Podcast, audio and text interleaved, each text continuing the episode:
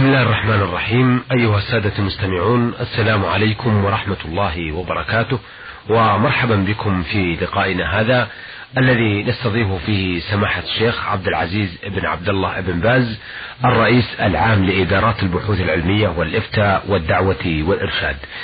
آه، في لقائنا هذا نعرض مجموعة من الأسئلة التي وردتنا ونختارها حسب ترتيب الوصول.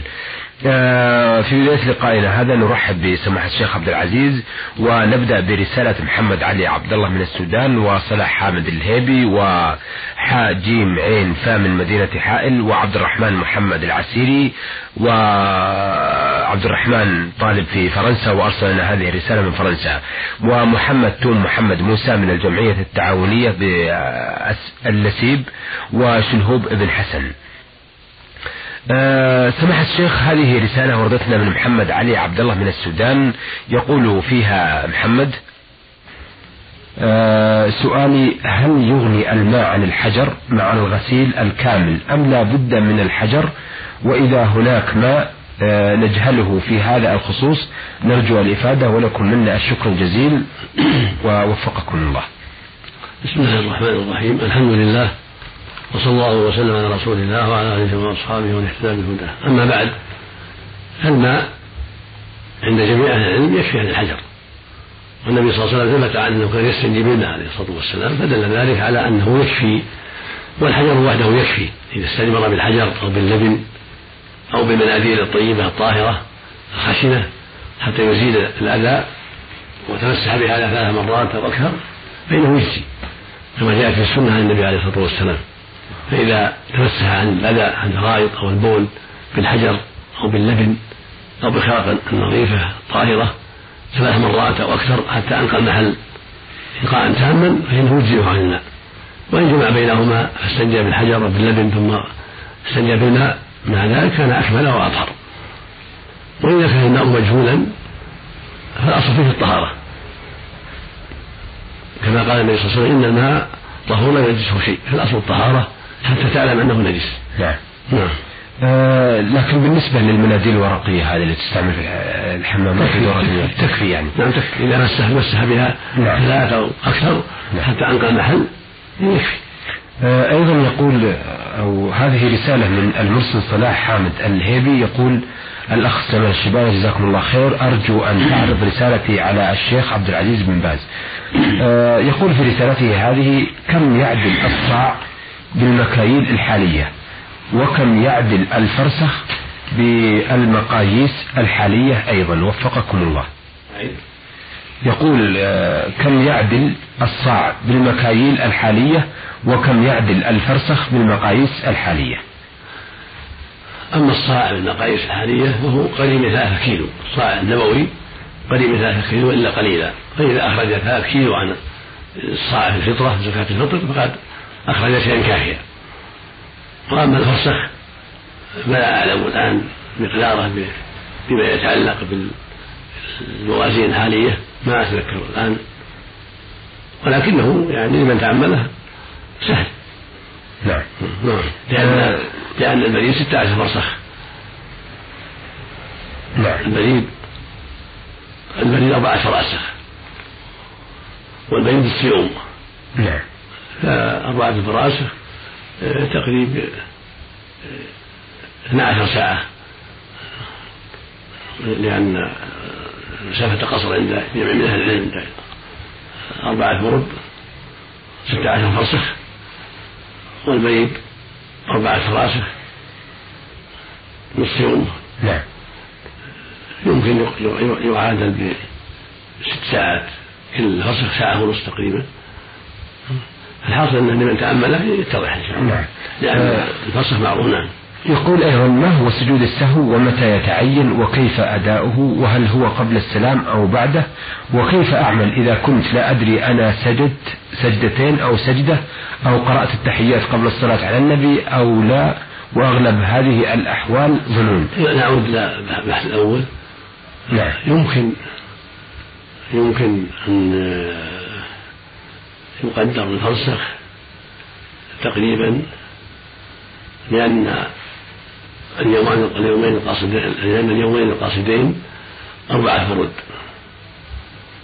والبريد أربعة فراسخ والأربعة ستة عشر فرسخ يوم وليلة. نعم.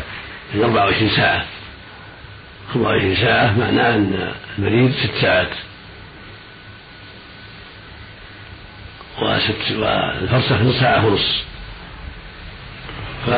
فيمكن أن يقارب البريد 20 كيلو. ويكون الفرسخ قريب خمسة كيلو تقريبا. نعم. لأن خمسة كيلو أربعة فراسخ عشرين كيلو ستة عشر فرسخ ثمانين كيلو تقريبا. نعم. وهذه مسافة القصر التقريبية؟ عند أكثر. نعم. ما يقاربها سبعين كيلو ثمانين كيلو مسافة قصر عند أكثرين يعني إذا سافرها الإنسان قصر فيها الصلاة. نعم. يوم يقاربها نعم. وبهذا يعلم. مقدار الكيلو مقدار الفرسخ بالكيلو نعم. آه، قريب خمسة خمسة كيلو. نعم. طيب آه، في سؤاله الثاني يقول ما هو سجود السهو ومتى يتعين وكيف أداه؟ وهل هو قبل السلام أو بعده؟ وكيف أعمل إذا كنت لا أدري أنا سجدت سجدتين أو سجدة أو قرأت التحيات قبل الصلاة على النبي أو لا؟ وأغلب هذه الأحوال ظنون. سجود السهو بما يطلع عنده واجب.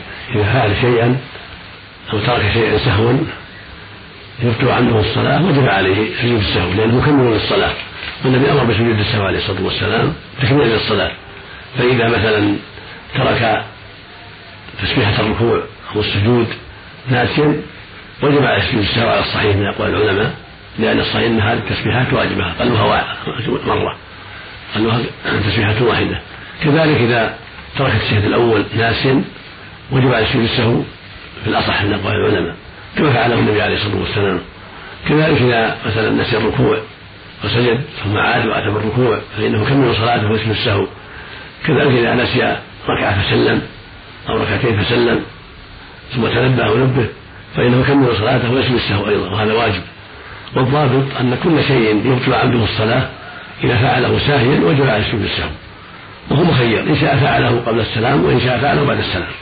السهو إذا كمل التشهد والدعاء شرع له سجود السهو قبل أن يسلم. وإن أخره بعد السلام جاز ذلك. لكن الأفضل في غالب أنواع السهو أن يكون قبل السلام. الأفضل أن يكون قبل السلام فإن سلم عن نقص ركعتين فأكثر فإن سلم عن ثلاث في الظهر أو العصر أو العشاء أو سلم عن اثنتين في المغرب أو عن واحدة في الفجر أو في الجمعة ثم نبه فإنه يقوم ويكمل الصلاة ويجعل سجوده بعد السلام كما فعله النبي صلى الله عليه وسلم. هذا هو الأفضل. نعم. إذا سلم عن ركعة فأكثر ثم نبه أو تنبه وكمل صلاته فإن سجوده يكون بعد السلام. يسلم ثم يسجد سجدتين ثم يسلم مرة أخرى. هذا هو الأفضل. فيما إذا كان سهوه بتسليم بتسليم عن عن نقص. فالأفضل يكون بعد السلام. نعم. أما أنواع السهو الأخرى فإنه يكون قبل السلام أفضل مثل ترك السهل الأول. ترك تسبيحة الركوع أو السجود. زاد ركعة في الصلاة ثم نبه فجلس فإنه يكمل الصلاة ثم يسجد السهو قبل أن يسلم. وإن سلم وإن سجد بعد السلام فلا بأس. كذلك ما يكون بعد السلام إذا غلب على ظنه. إذا عمل بغالب الظن مثل غلب على ظنه أنه كمل الصلاة شك في ثلاثة أو أربع وغلب على ظنه أنه أنها أربع فكم فبنى على هذا وكمل الصلاة على أن أربع. فإنه يسلم ثم يسلسه بعد ذلك ثم يسلم. نعم. لأنه بنى على غالب ظنه كذلك إذا شك هل سجد واحدة سجدة سجدتين؟ يجعلها سجدة ويأتي بالسجدة الثانية ويسجد السهو قبل السلام. مثل سجد سجدة وشك هل هي الأولى أو الثانية؟ فإنه يجعلها الأولى ويأتي بالسجدة الثانية حتى يتيقن صلاته ثم إذا كمل صلاته يسجد سجدتين. هذا هو المشروع. وإن أخر السجود السهو بعد السلام فلا حرج في ذلك. لكن في حالين الأفضل بعد السلام في إحدى الحالين إذا سلم عن نقص ركعة أو أكثر ثم رده وتنبه يكمل صلاته السهو بعد السلام الحال الثاني إذا بنى على على غالب ظنه. لا على اليقين بل بنى على غالب الظن فإنه يجوز له على الصحيح. فإذا بنى على غالب ظنه فإنه يكمل الصلاة ويسلم ثم السهو ثم يسلم. وما عدا هذا فالسجود فيه قبل السلام هذا هو الأفضل. على ظاهر السنة. نعم. آه هذه رسالة وردتنا من آه مدينة حائل من المرسل حاجيم عين فيقول فيها الأخ مقدم برنامج نور على الدرب. المحترم السلام عليكم ورحمة الله وبركاته. أما بعد أرجو عرض مشكلتي على أحد المشايخ وأرجو أن يكون فضيلة الشيخ عبد العزيز ابن باز جزاه الله عنا خيرا وهي كالتالي أنا شاب متزوج وأبلغ من العمر 25 25 سنة. وذلك من ابنة عمي وأتاني منها ولد ولكن حصل بيننا خلاف حاد وهو أنني طلبت منها أن تذهب معي ولكن هي رفضت وأصر وأصرت على رفضها. وغضبت منها جدا وقلت لها إن هي ذهب تذهب معي وإلا فهي طالق. وحاولت أن تذهب معي ولكنها رفضت ثانية. وفي هذا الوقت غضبت وانفعلت وقلت أبلغوها أنها طالقة بالثلاث وبعد أن مضى على طلاقي لها ثلاثة أيام أشهدت اثنين أنني رددتها لعصمتي الزوجية. والآن مضى حوالي آه، خمسة شهور ولم نجتمع. فهل يجوز لي أن أراجعها بعد هذه المدة؟ أفيدونا جزاكم الله. علما بأني كنت فاقد أعصابي أثناء حصول الحادثة. هذا السؤال مهم ويمكن جوابه الآن ويمكن جوابه أيضا بطريق المكاتبة نعم. جوابه الآن أن يقال إذا كان قصده بالطلاق على ذهاب إن لم تذهب معه قصده تخويفها وقصده حثها على الموافقة ولم يقصد فراقها وإنما أراد منعها من التخلف وأراد أن تذهب معه فخالفته هذا في حكم اليمين وعليه كفارة اليمين عن ذلك ولا يقع الطلاق أما طلاقه الأخير والآن إذا طالق بالثلاث هذا يقع به واحدة طلقة واحدة. على الصحيح من أقوال العلماء لما ثبت في الصحيح عن عباس رضي الله عنهما قال كان الطلاق على عهد النبي صلى الله عليه وسلم وعهد الصديق أبي بكر وعهد عمر رضي الله عنه في أول خلافته طلاق الثلاثة واحدة. ثم إن عمر قال إن الناس قد استعجلوا في أمر كانت لهم في أناة فلو أمضيناه عليه فأمضى الله عليهم باجتهاده رضي الله عنه وأرضاه. والصواب أنه يعتبر واحدة طلاق الثالث بكلمة واحدة إذا قال هي طالق بالثلاث أو قال أنت طالق بالثلاث أو فلان طالق بالثلاث الصواب أنها تجعل واحدة هذا هو المعتبر والمعتمد عند جمع من أهل العلم وهو أرجح أقوال أهل العلم في ذلك هذا السائل إذا كان طلقها بثلاث واحد فإنها تعتبر طلقة واحدة. فإن كان رجعها في العدة فهي زوجته. وإن كانت مضت العدة قبل أن يراجعها فإنها تحل بنكاح جديد. شروط معتبرة شرعا. وإذا حصل في هذا إشكال فإنه يكتب إلي يكتب إلي في ذلك وأنا إن شاء الله أحيله معه إلى فضيلة قاضي البلد الذي هم فيها وهو يكتب كلام الجميع وننظر فيه إن شاء الله. نعم. إن شاء الله. هذه الرسالة وردتنا من المستمع يقول ابنكم عبد الرحمن محمد العسيري من فرنسا. الحمد لله والصلاة تبلغه أحسن كتابة. نعم. تبلغه. الشاب هذا؟ آه، الشاب هذا. عشان لا يسمع البرنامج عشان لا يسمع الكلام هنا. إن شاء الله. تبلغه بالكتابة إليه. نعم. إن شاء الله تعالى. آه هذه الرسالة من آه وردتنا من فرنسا عبد الرحمن محمد العسيري يقول فيها الحمد لله والصلاة والسلام على رسول الله. وبعد أخبركم بأنني أحد الطلبة السعوديين المتعاثين إلى فرنسا ولي عدة أسئلة أرجو من سماحتكم إجابتي عليها. ولكم جزيل الشكر. يقول من أسئلته هذه هل يجوز للمرأة المسلمة كشف وجهها في مثل هذه البلاد أم لا؟ لا يجوز. المرأة المسلمة كشف وجهها لا في فرنسا ولا في غيرها من البلدان. بل عليها أن تحافظ على دينها أينما كانت سواء كانت في السعودية أو في غير السعودية. هذا الواجب لأن هذا دين واجب يجب أن يحافظ عليه مطلقا. فيجب على المسلمة أن تحافظ على ما شرع الله لها من الحجاب في أي مكان كانت لأن الله قال سبحانه وتعالى وإذا سألتم المتى فاسألوا له وراء الحجاب؟ ذلكم أطهر لقلوبكم وقلوبهن وهذا يعم جميع الأماكن وجميع الأزمان ولأن الله قال سبحانه وتعالى ولا يبدين زينتهن إلا لبعولتهن أو آبائهن أو آباء بعولتهن الآية ومعلوم أن الوجه هو أعظم الزينة فليس لها أن تبدي وجهها للأجنبي لا في فرنسا ولا في أمريكا ولا في غير ذلك فلا لها أن تحافظ على الحجاب والله يأجرها ويثيبها. نعم. آه شكرا لسماحة الشيخ عبد العزيز بن عبد الله بن باز الرئيس العام لإدارات البحوث العلمية والإفتاء والدعوة والإرشاد.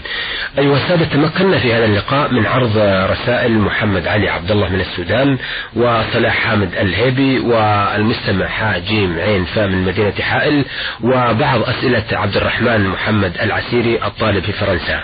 آه في اللقاء القادم إن شاء الله تعالى نحاول أن نكمل رسالة عبد الرحمن محمد العسيري من فرنسا مع رسالتي محمد توم محمد موسى من الجمعية التعاونية بالسيف القصيم ورسالة شلهوب بن حسن. حتى نلتقي بحضراتكم إن شاء الله تعالى. نستودعكم الله والسلام عليكم ورحمة الله وبركاته.